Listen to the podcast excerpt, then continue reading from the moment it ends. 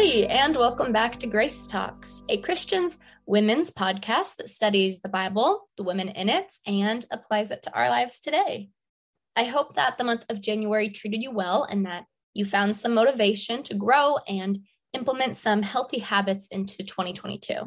For February, the devotional topic is centered around two basic concepts Lord, save me, and the goodness of God. Holy Spirit, we, may we meditate on this word from you today and have the opportunity to more deeply know our Father. In Jesus' name. Faith can be hard to grasp onto sometimes.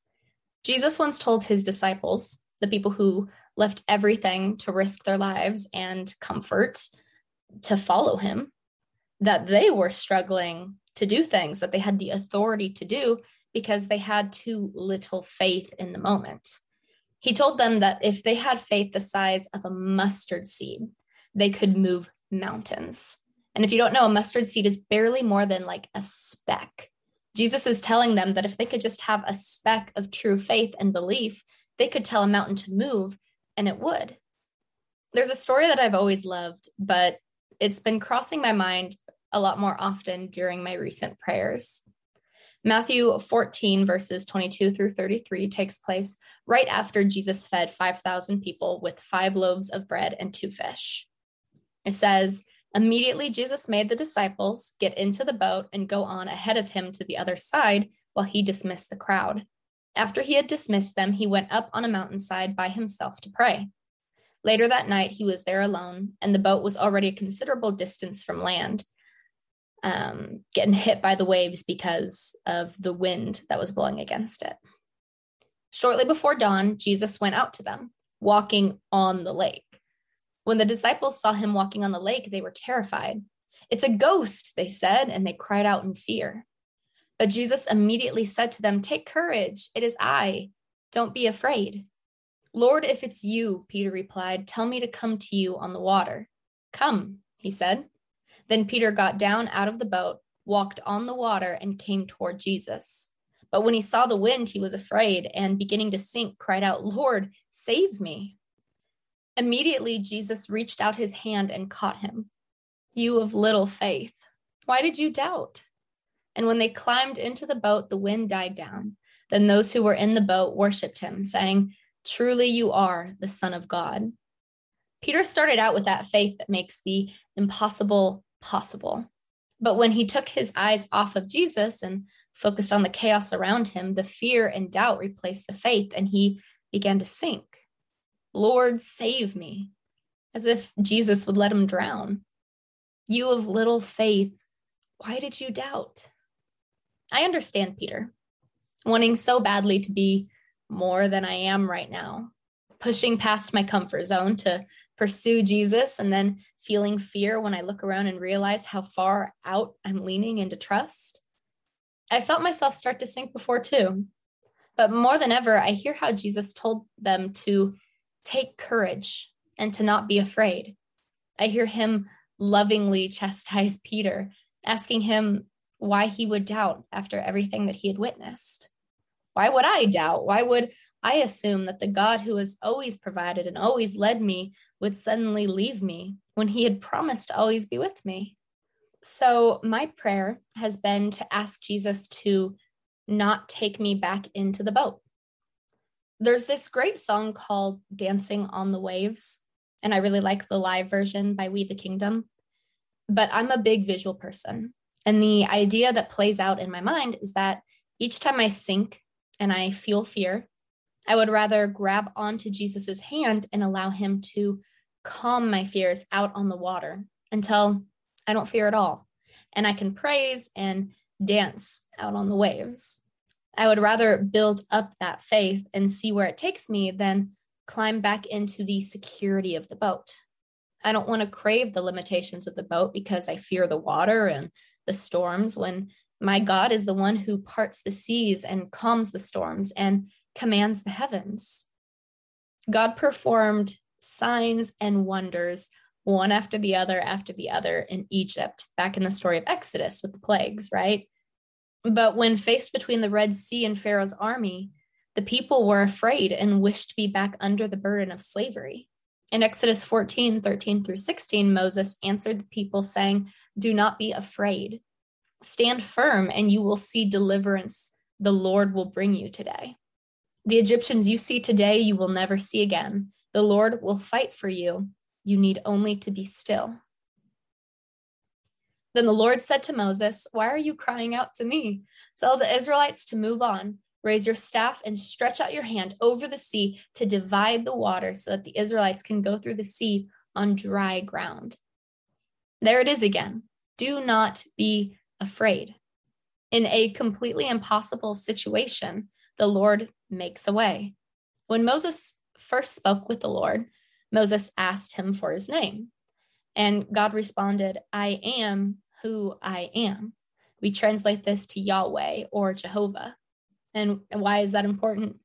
Because because God is who he is, who he has always been, and who he will always be. The God who made a covenant with Abraham to make him into a nation is the same God who swore the devil would be defeated by a son born of a woman. And that was in Genesis, the first few chapters. And he's the same God who promised Moses that he would lead his people into a promised land. And he's the same God who says that you are redeemed and a loved child of his when you place your faith in Jesus. The first verse of Psalm 27 says, the Lord is my light and my salvation. Whom shall I fear? The Lord is the stronghold of my life. Of whom shall I be afraid? And then the last two verses of that same psalm say, I remain confident of this. I will see the goodness of the Lord in the land of the living. Wait for the Lord, be strong and take heart, and wait for the Lord. This version of goodness, translated from Hebrew, also means prosperity, and the kind of goods related to wealth. It also can be used in saying well and good, as in things going well for someone.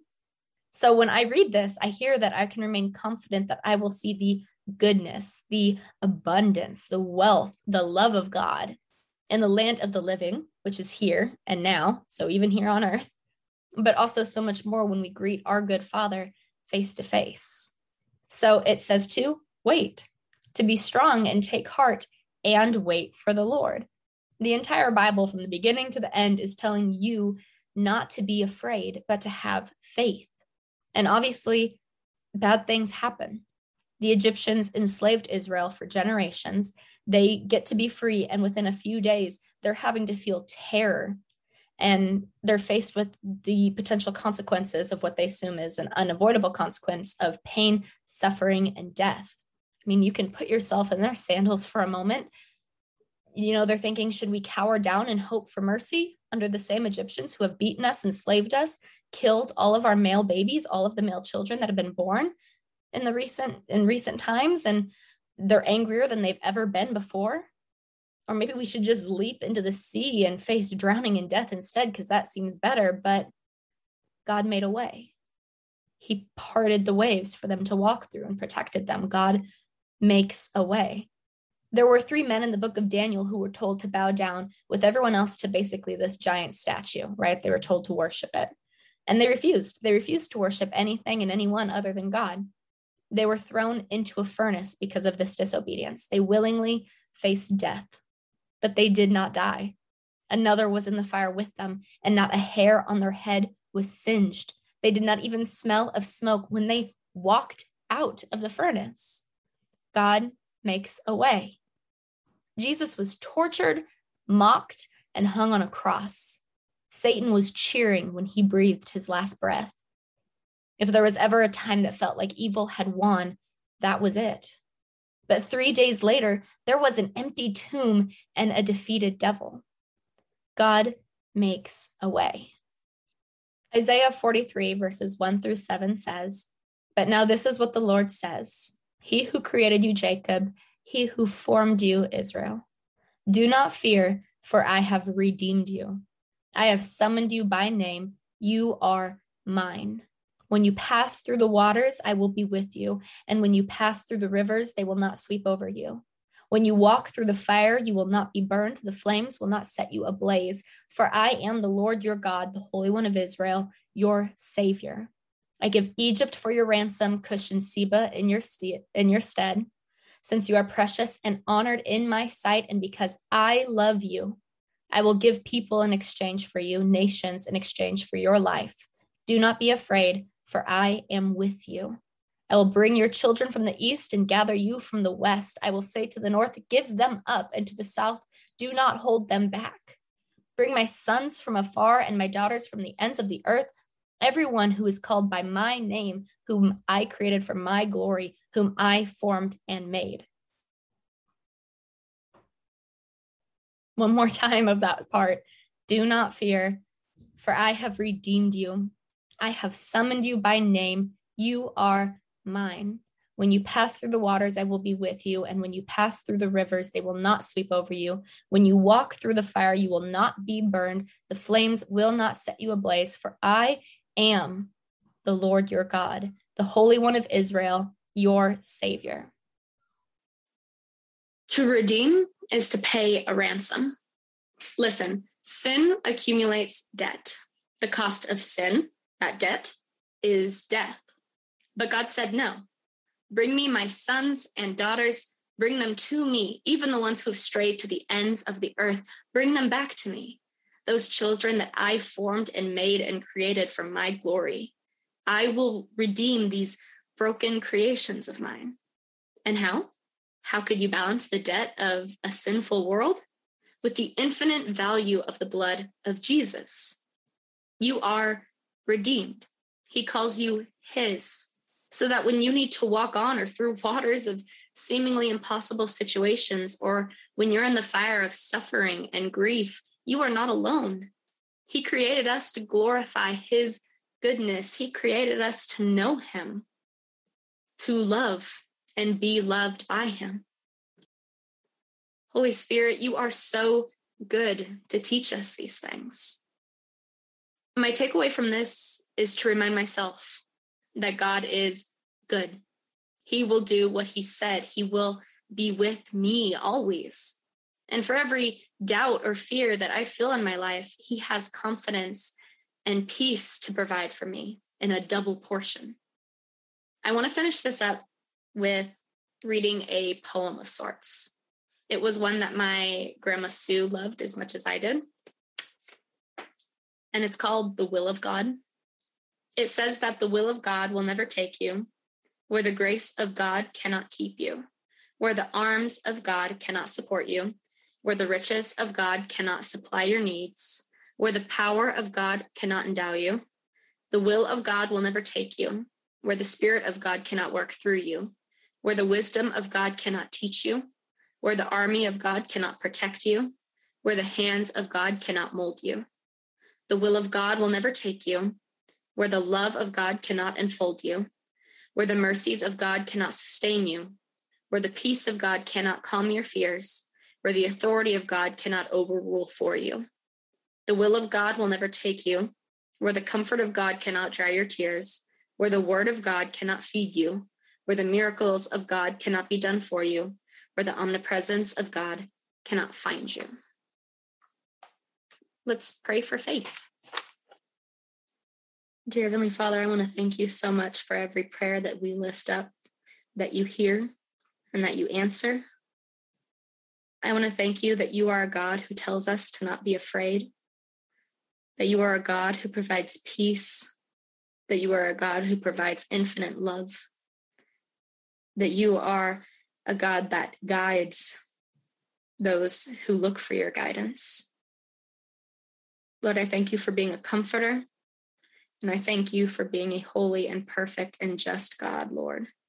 I pray that you deepen our faith in you, that you give us not just the freedom and the confidence, but the joy that comes from leaning into you and trusting in you and being willing to take those leap of faith into the waves, to walk with you in places that seem impossible, to go through go through seas that you split before us when you move mountains to make a way for us to do things that we never would have believed possible, Lord, we thank you for every moment that you have proved yourself to us, that you have reminded us of how much you love us. God, I pray that you deepen our understanding of you, that you further our trust, Lord, in you, And I pray that we live lives, God, that glorify who you are, that glorify your goodness. God, I pray that each person that listens to this comes in contact with you in a strong way, Lord. That they are reminded of your goodness, your provision, your presence, your love, and your mercy. Lord, we love you and we thank you for everything that you do. In Jesus' name, amen. Lastly, I have a few additional readings for those of you who want to look into this a little bit more. I only have three this time instead of the many like last month.